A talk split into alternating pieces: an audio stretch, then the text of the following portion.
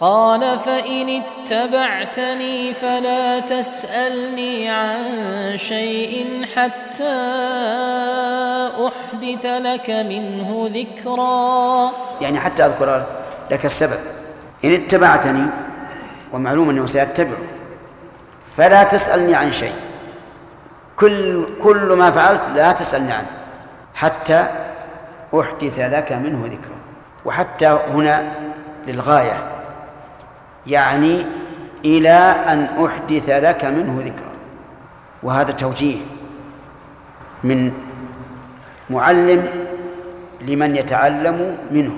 أن لا يتعجل في الرد على معلمه بل ينتظر حتى يحدث له من ذلك ذكرا وهذا لا شك أنه من آداب المتعلم أن لا يتعجل بالرد حتى يتبين الأمر. حتى أحدث لك منه ذكرا